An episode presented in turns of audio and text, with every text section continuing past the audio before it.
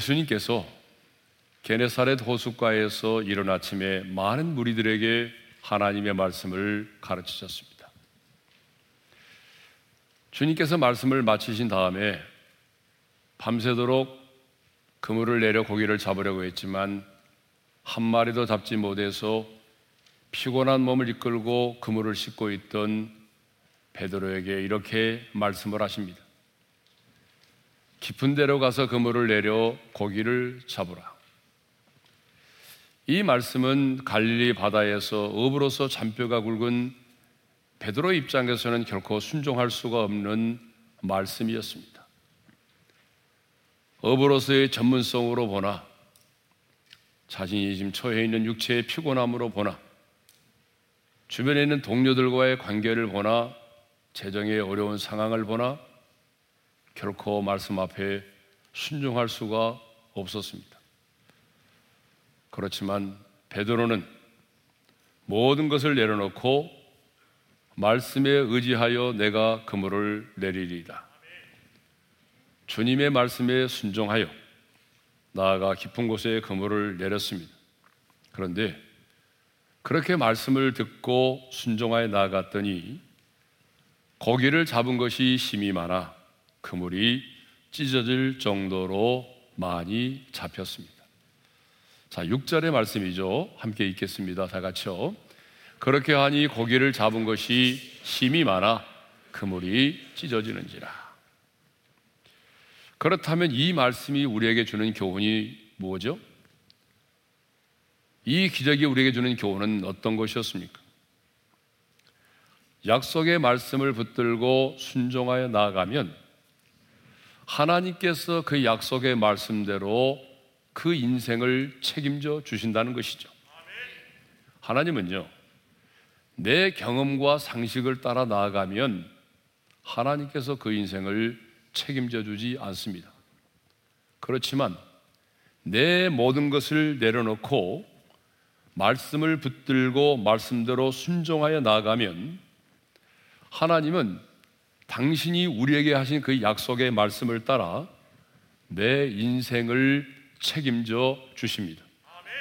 그러므로 하나님께서 책임져 주시는 인생을 살려면 하나님의 말씀에 내 인생을 걸어야 합니다.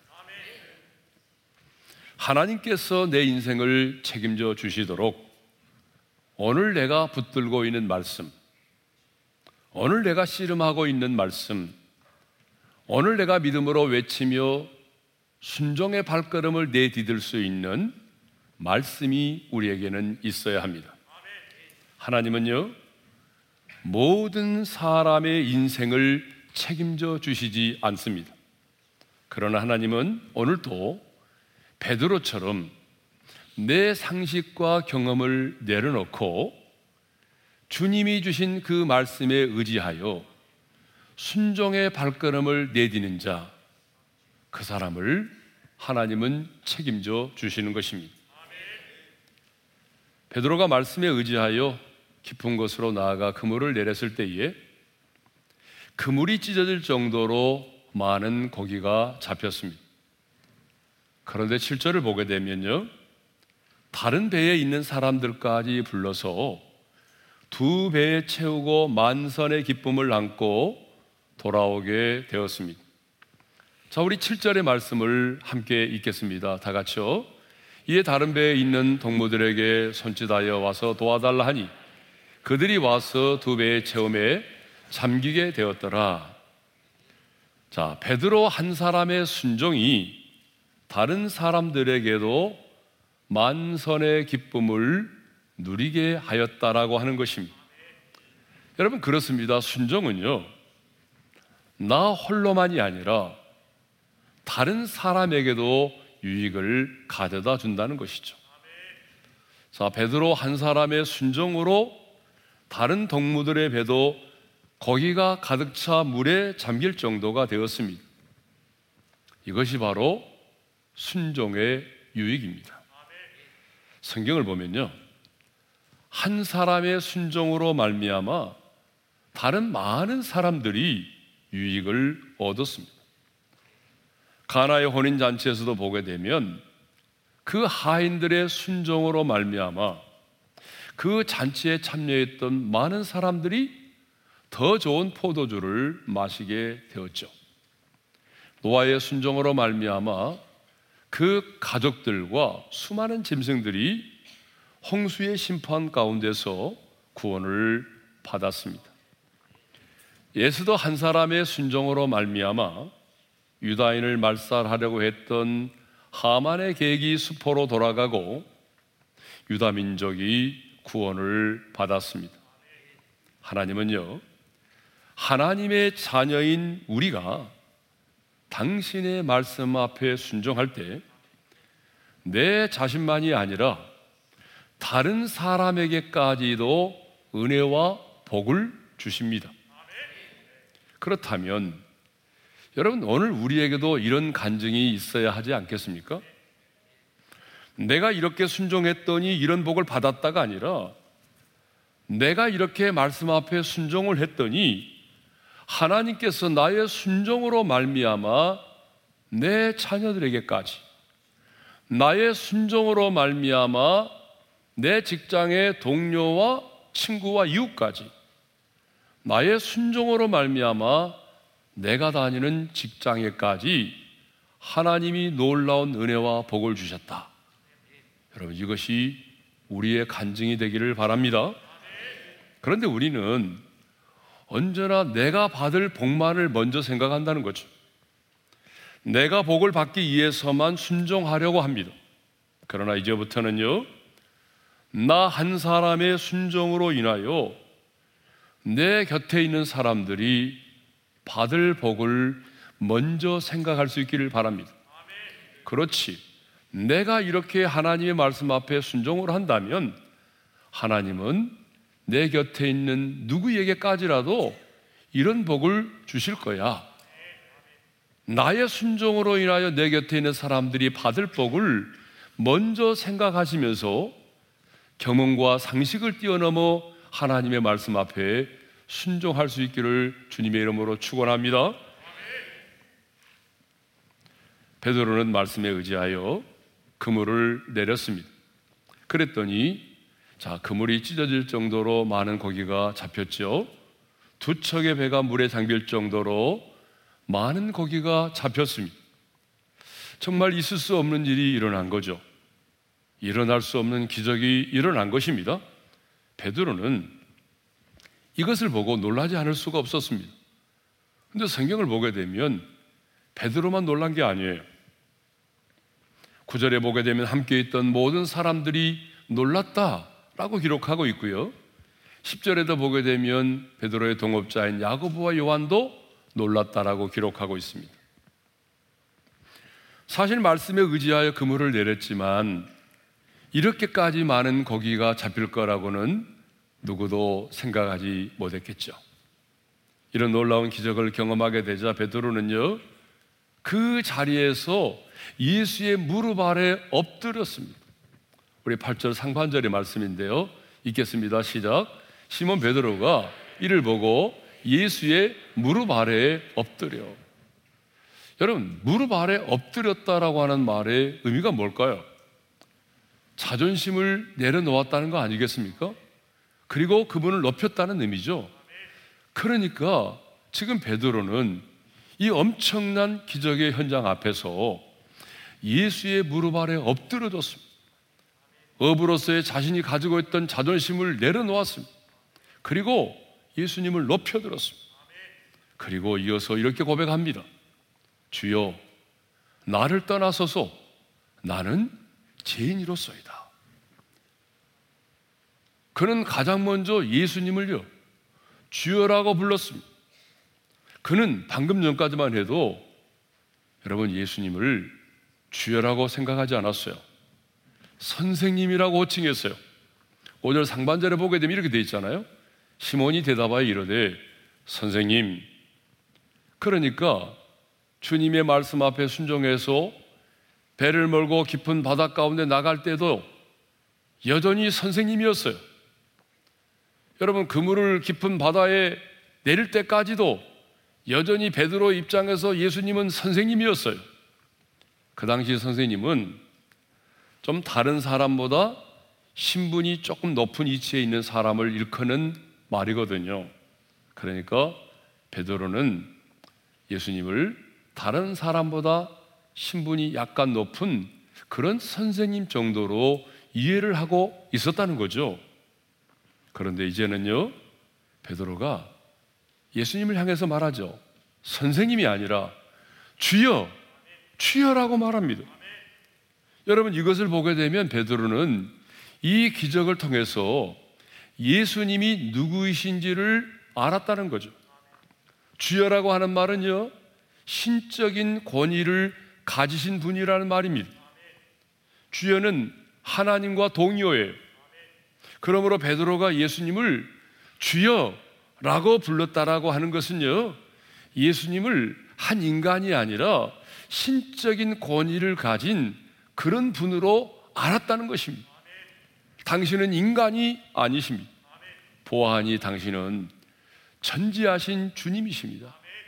보아하니 당신은 전능하신 하나님이십니다. 그렇지 않고서야 어떻게 이 무태 서서 저 깊은 한가운데에 바다 한가운데 물고기 떼가 있다는 것을 아실 수가 있습니까? 이것은 하나님만이 하실 수 있는 일입니다. 그러니까 주여라고 하는 이 말은 이제 당신은 나의 선생이 아니라 나의 주인이십니다라는 그런 고백이죠. 더 나아가 베드로는 이렇게 고백합니다. 주여 나를 떠나서서 다음에 무슨 고백을 하죠? 나는 죄인이로서이다라고 고백합니다. 베드로는 자기 자신이 죄인이라는 사실을 알았습니다. 지금 자기 앞에 계신 분이 바로 주님, 하나님이라고 하는 사실이 깨달아지는 순간에 자기 자신이 죄인이라는 사실을 발견하게 된 것입니다. 예수님께서 베드로에게 죄를 지적하지 않았잖아요. 베드로야 너는 죄인이야 라고 주님께서 말씀하지 않았어요. 베드로의 어떤 죄를 지적하지 않았어요.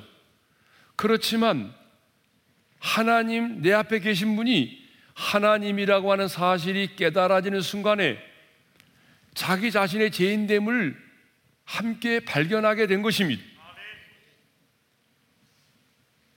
우리가 어두운 곳에 있으면요. 내 머리에 비듬이 있어도 잘 보이지 않아요. 우리가 어두운 곳에 있으면 내 옷에 얼룩이 져 있어도 잘 보이지 않습니다.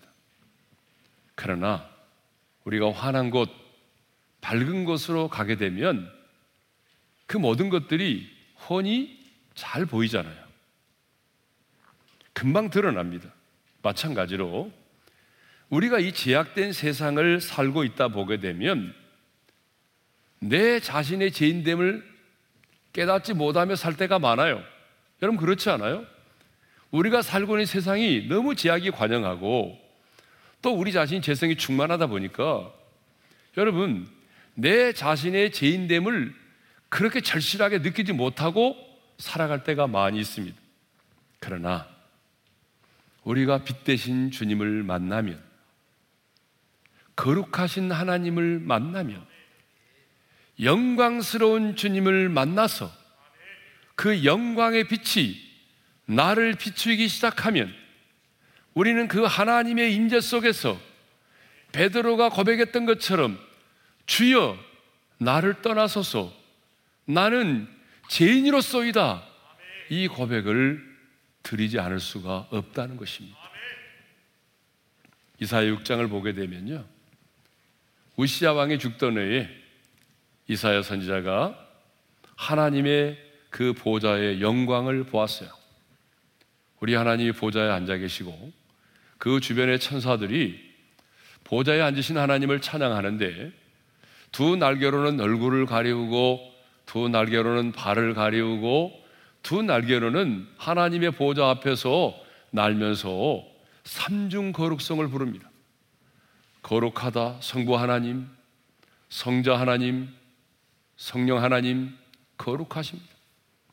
세 번에 걸쳐서 삼중 거룩성을 부르면서 우리 하나님을 찬양합니다. 그런데 그때의 이사야 선지자가 이런 탄식을 하게 되죠. 이사야 6장 5절입니다. 읽겠습니다. 시작.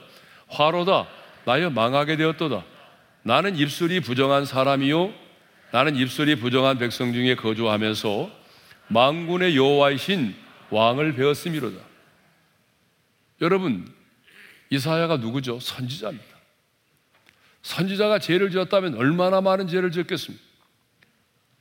하나님의 말씀을 대언하는 선지자가 입술이 더러우면 얼마나 더럽겠습니까? 그런데요. 하나님의 영광 가운데 들어가니까 하나님의 영광의 빛 가운데 들어가니까 내 자신이 얼마나 부정하고 더러운 입술을 가진 사람인가를 깨닫게 됐다는 것입니다. 여러분 그렇습니다. 누구라도 살아계신 하나님, 거룩하신 하나님을 만나게 되면 한 사람도 예 없이 모두가 주님, 나는 죄인입니다. 나를 떠나소서. 이런 고백을 드릴 수밖에 없다는 것이죠. 이렇게 베드로가 예수님의 무릎 앞에 무릎 아래에 엎드려서 주여 나를 떠나소서 나는 죄인이로서이다 라고 고백했을 때에 주님은 베드로에게 이런 놀라운 사명과 명령을 하십니다. 자, 10절 하반절의 말씀을 우리 함께 읽겠습니다. 다 같이요. 예수께서 시몬에게 이르시되 무서워하지 말라. 이제 후로는 네가 사람을 치하리라 하시니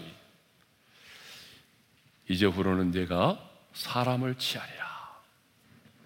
이 치하리라고 하는 말씀이 헬라어로 보게 되면요. 조그레오라고 하는 단어인데 붙잡다 또 체포하다 사로잡다라는 그런 뜻을 가지고 있어요.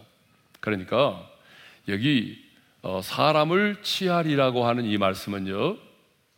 바로 사람을 낚는 어부가 되리라고 하는 말씀입니다. 이것은 베드로의 인생에 대한 사명인 동시에 주님의 명령이었습니다.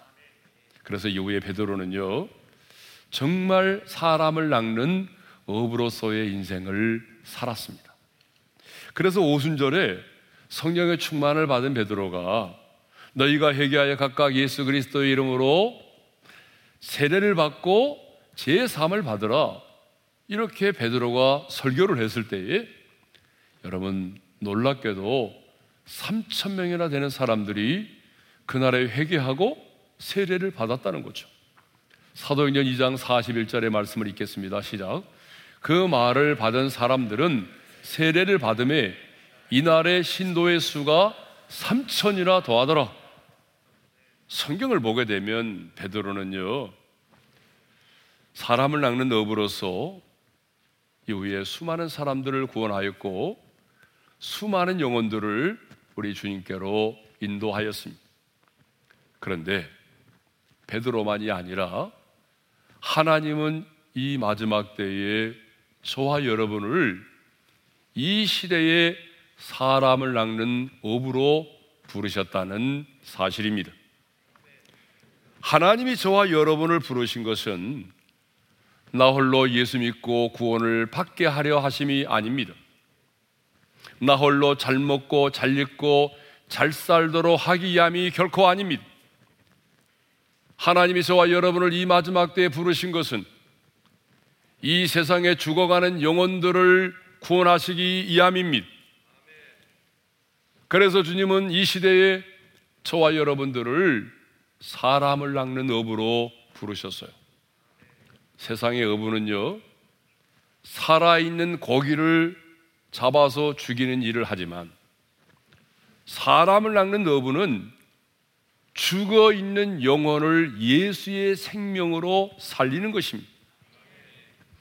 그런데 여러분, 우리들 주변에 이 죽어 있는 영혼들이 얼마나 많이 있습니까? 살아있지만 그 영혼이 죽어 있는 사람들이 우리 가족들 가운데, 여러분 직장의 동료들 가운데 내 주변에 얼마나 많이 있습니다. 그런데 하나님은요, 그 죽어 있는 영혼들, 살아있지만 그 영혼이 죽어 있는 영혼들을 살리시기 위해서 저와 여러분을 이 마지막 때에 사람을 낚는 업으로 부르신 줄로 믿습니다. 그러므로 저와 여러분이 이 세상에 살면서 해야 될 일은 바로 사람을 낚는 어부가 되는 것입니다. 하나님은 사람을 낚는 어부로서의 사명을 잘 감당하도록 하기 위해서 여러분들에게 그 일터를 허락하신 것입니다. 사람을 낚는 어부로서의 사명을 잘 감당하도록 하기 위해서 하나님께서 여러분에게 각양의 은사와 그런 달란트와 능력을 주신 것입니다. 그러므로 우리는 내 영혼이 이 땅을 떠나서 하나님의 나라에 이를 때까지 죽은 영혼을 살려내는 사람을 낚는 너브로서의 사명을 충성스럽게 감당해야 될 줄로 믿습니다. 그런데 이 살아있는 고기를 죽이는 일은 너무나 쉽지만 죽어 있는 영혼을 살리는 일은 내 힘으로는 불가능하죠. 여러분, 살아있는 물고기 죽이는 것은 간단해요. 그냥 물 속에서 건져내서 놔두면 죽어요. 그런데 죽어 있는 영혼을 살리는 일은요, 내 힘으로는 불가능합니다. 여러분 한번 생각해 보자고요. 어떻게 내 마음 하나도 추스리지 못하고 내 마음 하나도 다스리지 못하는 내가 내 자신의 영혼도 살릴 수 없는 내가 어떻게 다른 사람의 영혼까지 죽은 영혼까지 살려낼 수 있겠습니까? 그러니까 죽어 있는 누군가의 영혼을 살려내는 일은요, 우리 인간의 힘으로는 불가능한 거예요. 할 수가 없어요. 예? 그런데 성령님이 역사하시면 여러분 죽은 영혼이 살아납니다. 그러면 성령님이 언제 역사하시죠? 성령님이 역사하십니까? 언제 역사하십니까? 베드로가 말씀에 의지하여 순종하여 그물을 내린 것처럼 우리가 주의 말씀에 의지하여 나아가서 복음의 그물 이 복음의 그물을 내릴 때에 그때에 성령님이 역사하시는 것입니다. 그러니까 성령님이 역사해 주셔야 죽은 영혼이 살아나는 것입니다. 오늘 또 하나님의 관심은 죽은 영혼을 살리는 데 있습니다.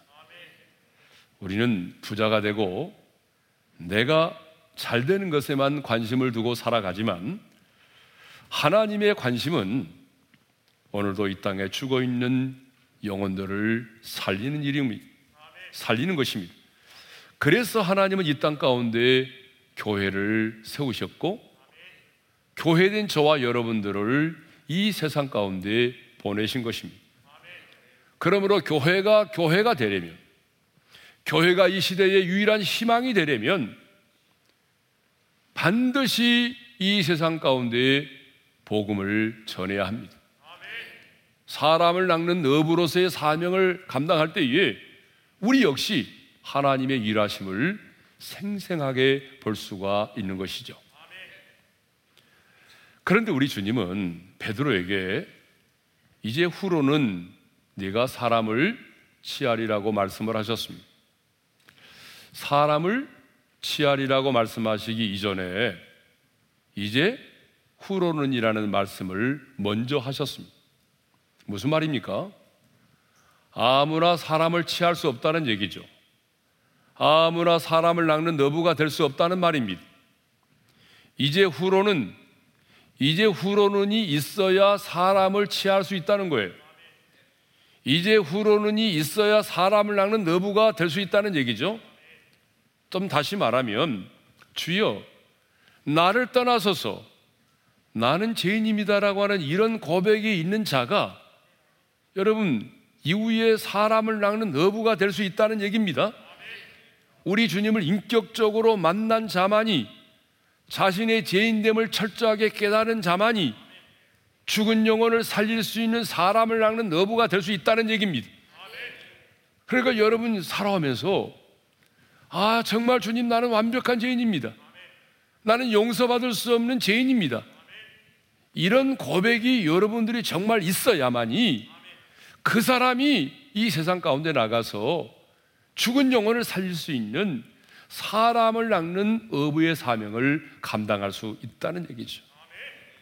그러면 베드로는 이제 후로는 네가 사람을 치하리라 그 주님의 부르심에 어떻게 반응하였을까요?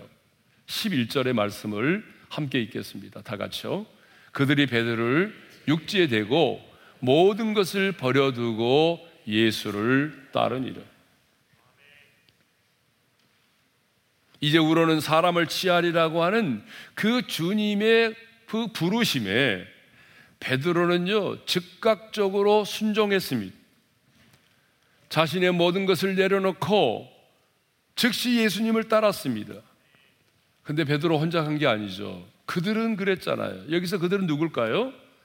바로 베드로의 형제 안드레와 그리고 동업자인 야고보와 요한을 말하죠. 그러니까 그날 베드로만 주님을 따른 것이 아니에요. 안드레와 야고보와 요한까지 모두가 다 배와 그물을 버려두고 주님을 따른 것입니다. 여러분, 이 베드로와 안드레와 야고보와 요한은 바다를 떠나서는 살 수 없는 어부들이에요. 어부는 배를 버리면 아무것도 할 수가 없잖아요. 그런데 그들은 자신들이 가지고 있던 모든 것이죠. 배와 그물을 내려두고 곧바로 그 현장에서 주님을 따랐습니다. 그러면 잡아온 물고기는 어떻게 했느냐는 관심을 가진 분들이 많더라고요.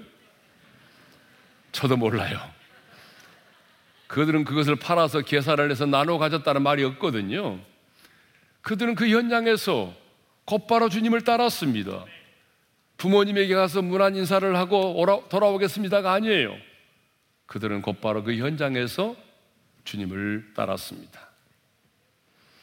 아무튼 베드로는 이제 후로는 사람을 낚는 어부로서의 삶을 살았죠.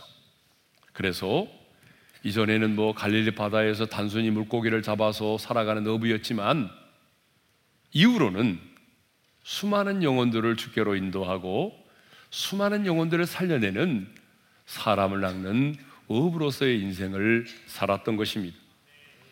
그리고 사도가 된 이후에도 박해를 받고 있던 초대교회 성도들을 이로하면서 이런 권면의 말씀을 했습니다. 베드로전서 2장 10절의 말씀인데요. 우리 함께 읽겠습니다. 다 같이요.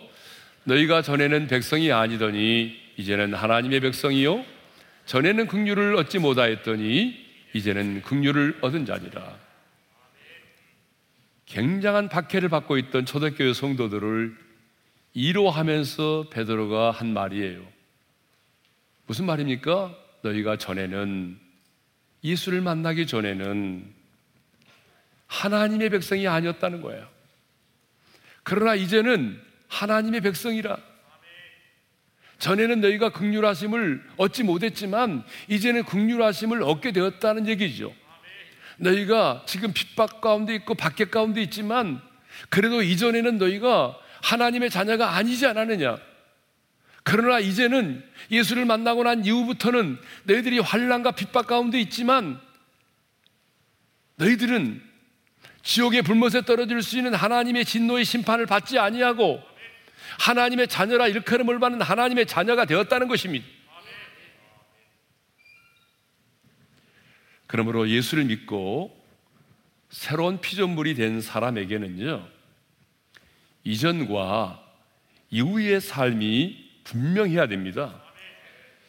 여러분, 역사적으로 보게 되면 예수 그리스도의 탄생을 기점으로 해서 BC, before Christ, 그 다음에 AD, 안노 도민이라고 하잖아요.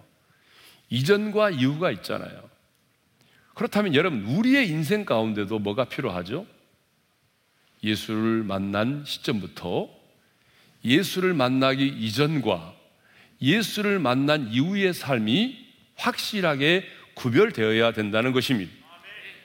성경을 보거나 역사를 보게 되면 주님을 만난 사람들은 한결같이 여러분 BC와 AD가 분명했습니다. 모호한 사람이 없어요. 예? 이 BC와 AD가 분명했습니다. 주님을 만난 사건을 기준으로 해서 그 인생의 BC와 AD가 분명했습니다. 여러분 사도 바울을 보십시오. 그가 주님을 만나기 전에는 어떤 사람이었어요? 십자가의 원수로 행하는 사람이었죠. 예수 믿는 사람들을 잡아 죽이는 일에 앞장섰던 사람이었잖아요. 그러나 그가 담에서 도상에서 부활하신 주님을 만나고 난 다음에는 어떻게 됐나요? 결혼도 하지 않고 복음을 위하여 달려가는 인생을 살았습니다. 복음을 위하여 순교했습니다. 저는 분명한 사실은 주님을 만나고 난 이후에 그의 인생의 방향이 바뀌었다는 것이죠. 삶의 우선순위가 바뀐 거죠. 삶의 이유와 목적이 분명해진 것입니다. 여러분, 우리 역시 마찬가지 아닙니까? 예수를 믿고 구원을 받음으로 여러분, 이 세상에 속해 있던 우리가 하나님께 속한 자가 되었습니다. 예수를 믿음으로 말미암아 우리가 이제 하나님의 사람이 되었습니다. 그러니까 누가 뭐라 해도 우리는 신분이 바뀐 사람들이에요. 물론 예수를 만나고 난 이후에 우리의 삶에도 베드로처럼 넘어짐이 있고 실패가 있을 수 있습니다. 여러분 그렇지 않습니까? 예수를 믿고 난 이후에 우리의 삶에도 분명히 넘어짐이 있어요. 실패가 있어요. 그러나 중요한 것은 정말 중요한 것은 예수를 확실하게 만난 그 이후의 삶을 사는 사람들에게는 실패와 넘어짐은 있을지라도 인생의 방향은 바뀌지 않았다는 것입니다. 다시 예전의 삶으로 돌아가지는 않았다는 거죠. 아무리 넘어졌어도 다시 일어섰다는 것입니다. 여러분, 지금 우리 일상도 보게 되면 코로나19 이전과 이후의 일상이 얼마나 달라졌습니까? 확연하게 구별되잖아요. 그렇죠? 코로나19 이전에는요, 마스크를 쓰고 다니면 사람들이 이상한 사람으로 여겼어요. 어디 아픈가?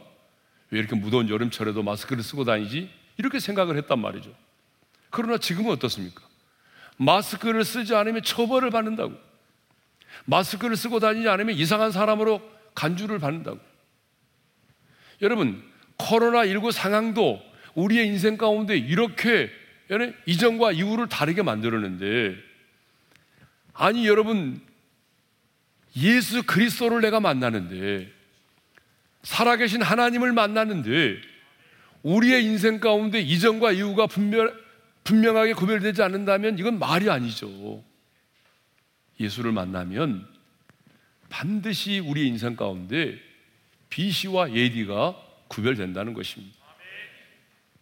예수를 얻고 가는 아프리카의 당락이라고 하는 책이 있어요. 이 책에는 아프리카 짐바브웨의 스티븐 룽구라고 하는 선교사님의 이야기가 실려 있습니다. 이 스티븐 룽구는요, 이 짐바브웨가 독립국을 이루기 전, 그러니까 영국의 식민지로 있을 때, 쉬운 살의 아버지와 14살의 어머니 밑에서 태어났어요. 그리고 7살에 가출을 하게 됩니다. 7살에 가출을 한 것이 아니라 그냥 버림을 받게 되죠. 아버지는 가출을 밥 먹듯이 하였고요. 어머니는 술 없이 못 사는 여자가 되었습니다. 이렇게 엉망인 가정에서 생활을 하다 보니까 스티븐 룽구는요, 뛰쳐나와서 고아원, 그 다음에 닭장, 빈민촌을 전전했습니다. 쓰레기통을 뒤져서 음식을 먹고 그러면서도 엄마의 사랑이 그리워서 눈물을 흘리곤 했습니다. 가출한 아이들과 함께 지내면서 모든 나쁜 짓들을 배웠어요. 세상에 대한 분노로 가득 찬 그는 검은 그림자라고 하는 갱단을 조직했습니다. 그래서 관공서, 은행과 경찰서, 공공시설들을 폭파하기로 폭파하는 일을 하기 시작을 했습니다. 1962년 아, 일요일 밤에 쇼핑센터를 폭파하기로 모의를 했습니다.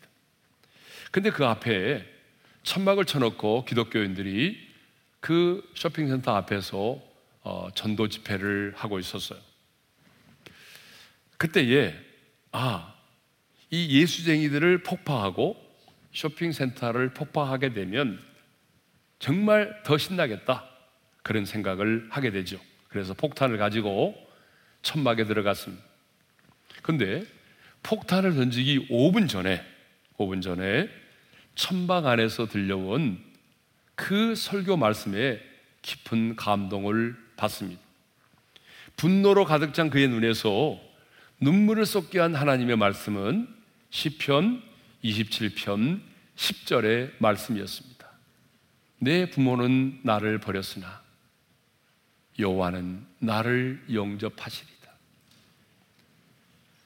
육신의 부모는 나를 버렸지만 하나님은 나를 버리지 않고 영접하신다고 하는 그 말씀이 좌우의 날선 어떤 것보다 예리하게 자신의 심령을 찌른 거예요. 그 말씀 앞에서 회개하고 예수님을 영접했습니다. 그리고 하나님의 사랑을 경험했습니다. 폭탄으로 천막과 쇼핑센터를 폭파시키려고 했는데 복음의 폭탄에 자신이 그만 깨어지고 말았습니다. 그런 믿음이 좋은 아내와 결혼을 했고요. 마침내 선교사님의 도움으로 선교사가 되었습니다. 이후에는 아프리카뿐만 아니라 미국과 영국, 호주 등 전 세계를 돌아다니면서 복음을 전하는 사람을 낚는 어부가 되었습니다. 자신을 버린 부모님도 전도해서 훌륭한 신자가 되게 했습니다. 그를 통해서 수많은 깨어진 가정들이 주께로 돌아왔습니다. 과거에 분노심으로 세상을 폭파하려고 했던 깽단 소년이 이제는 사랑의 폭탄으로 수많은 사람들을 감동시키는 너무나 아름다운 인생을 살게 된 것입니다. 사랑하는 성도 여러분, 이렇게 예수님을 만나면 이전과 이후의 삶이 분명해집니다. 그렇다면 여러분의 인생은 어떻습니까? 예수님을 만나기 이전과 이후의 삶이 어떻게 구별되었습니까? 예수님을 만나기 이전과 이후의 삶이 분명하십니까?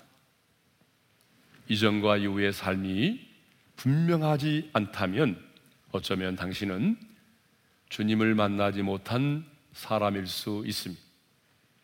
물론 방금 말씀드린 것처럼 예수님을 만난 이후의 삶이 완전하다는 말이 결코 아닙니다. 예수님을 만난 이후의 삶에도 실패가 있고 넘어짐이 있습니다. 하지만 예수님을 만난 사람들은 인생의 방향이 바뀌지 않는다는 것입니다.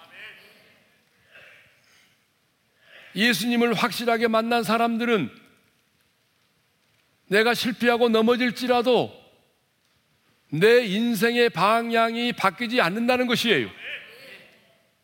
삶의 이유와 목적이 분명하다는 것입니다. 쓰러지고 넘어져도 다시 일어선다는 거죠. 왜 그럴까요? 내 안에 예수의 생명이 있기 때문입니다. 사랑하는 성도 여러분, 저와 여러분은 예수를 만남으로 인해서 인생의 방향이 바뀐 사람들입니다. 아니, 인생의 우선순위가 바뀐 사람들입니다.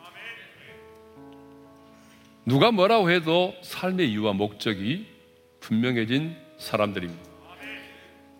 그러므로 실패하고 넘어졌다고 할지라도 여러분 좌절하지 말고 다시 일어설 수 있기를 바랍니다. 정말 베드로처럼 살아계신 주님을 만나셨습니까? 그렇다면 오늘 우리에게도 이제 후로는 있어야 합니다. 정말 살아계신 주님을 만났다면 저와 여러분의 인생 가운데도 프롬 나우원이 있어야 합니다. 이제 후로는 주님 내가 구별되게 살겠습니다. 이제 후로는 불평과 원망의 삶이 아닌 감사의 삶을 살겠습니다. 이제 후로는 세상의 넓은 길이 아닌 좁은 길을 걸으며 주님이 내게 맡겨준 십자가를 지고 그 길을 걷겠습니다.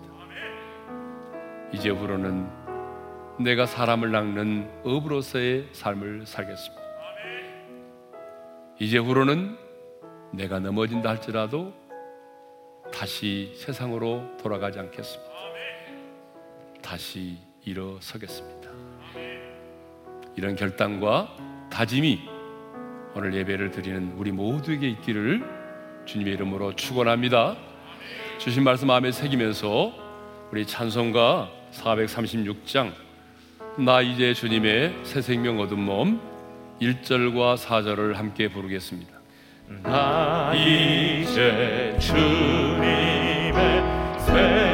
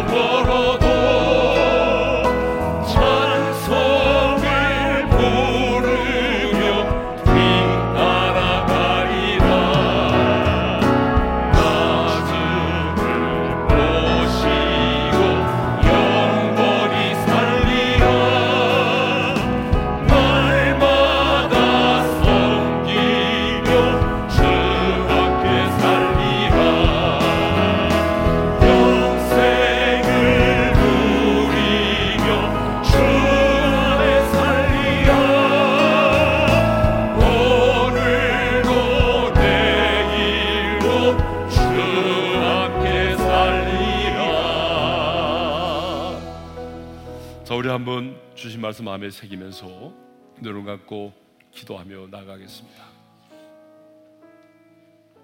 베드로의 순종은 베드로에게만이 아니라 함께했던 주변의 사람들에게도 만선의 기쁨을 맛보게 했습니다.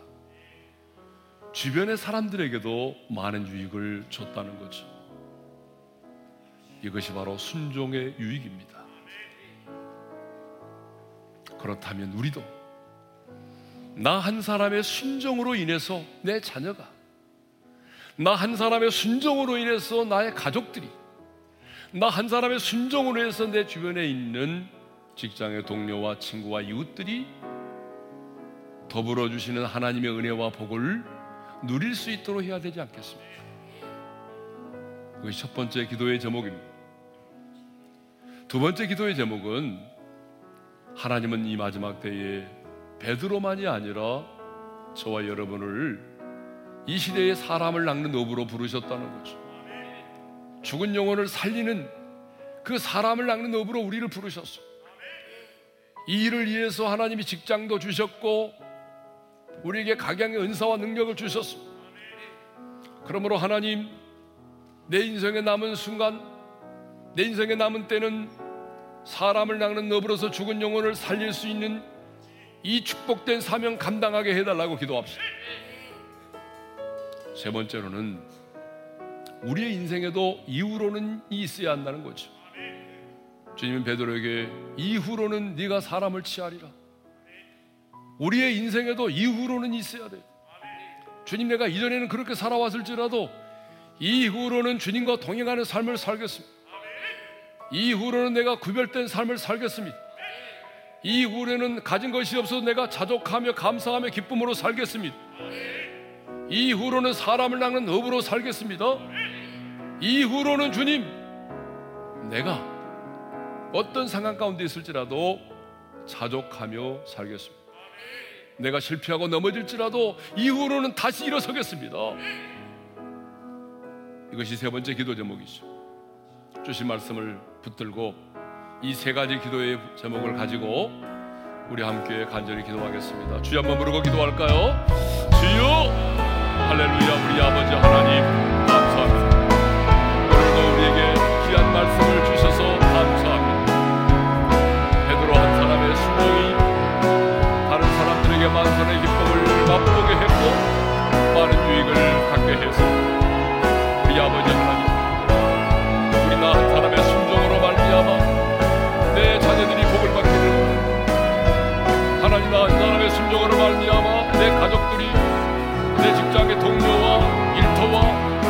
살게 되는 많은 사람들이 함께 더불어 그 복을 받아들이기를 원합니다.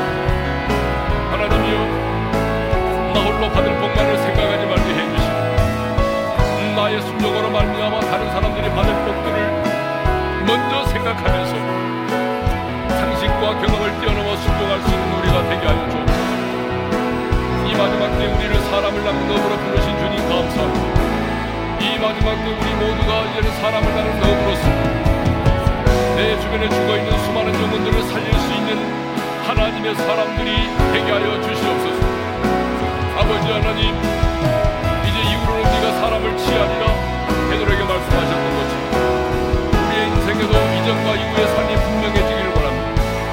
이후로는 이제 구별된 삶을 살게 하시고 하나님이 주님을 만난 이후로는 주님과 동행하는 삶을 살게 하시고 하나의 어려운 속에서도 자족하며 감사와 기쁨의 삶을 살아가기를 원합니다.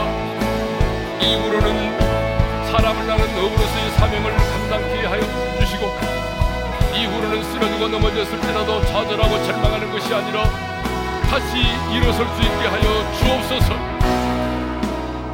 하나님 아버지 오늘도 우리에게 귀한 말씀을 주셔서 감사합니다.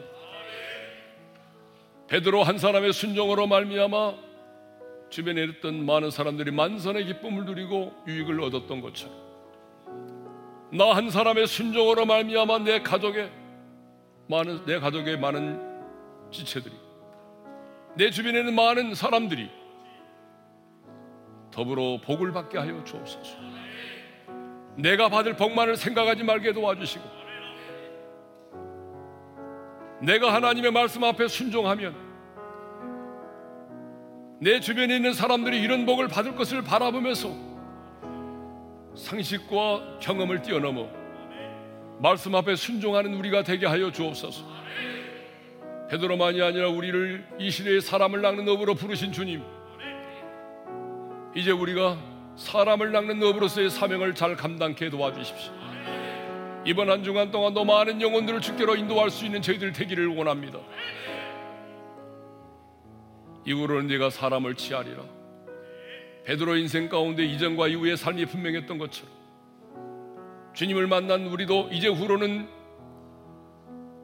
구별된 삶을 살기를 원하고 하나님과 동행하는 삶을 살기를 원하고 어려운 형편 속에서도 자족하며 살기를 원하고 이후로는 넓은 길이 아닌 좁은 길을 걸으며 주님과 주님이 내게 맡겨진 십자가를 지며 주님을 따르기를 원합니다.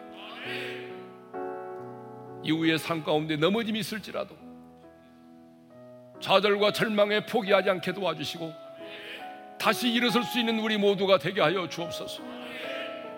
이제는 우리 주 예수 그리스도의 은혜와 하나님 아버지의 영원한 그 사랑하심과 성령님의 감동 감화 교통하심 베드로처럼 이제 후로는 사람을 나는 너비의 삶을 살고 하나님과 동행하는 삶을 살고 설령 넘어졌을지라도 다시 일어서기를 간절히 소망하는 모든 지체들 위해 이제로부터 영원토로 함께 하시기를 축원하옵나이다. 아멘.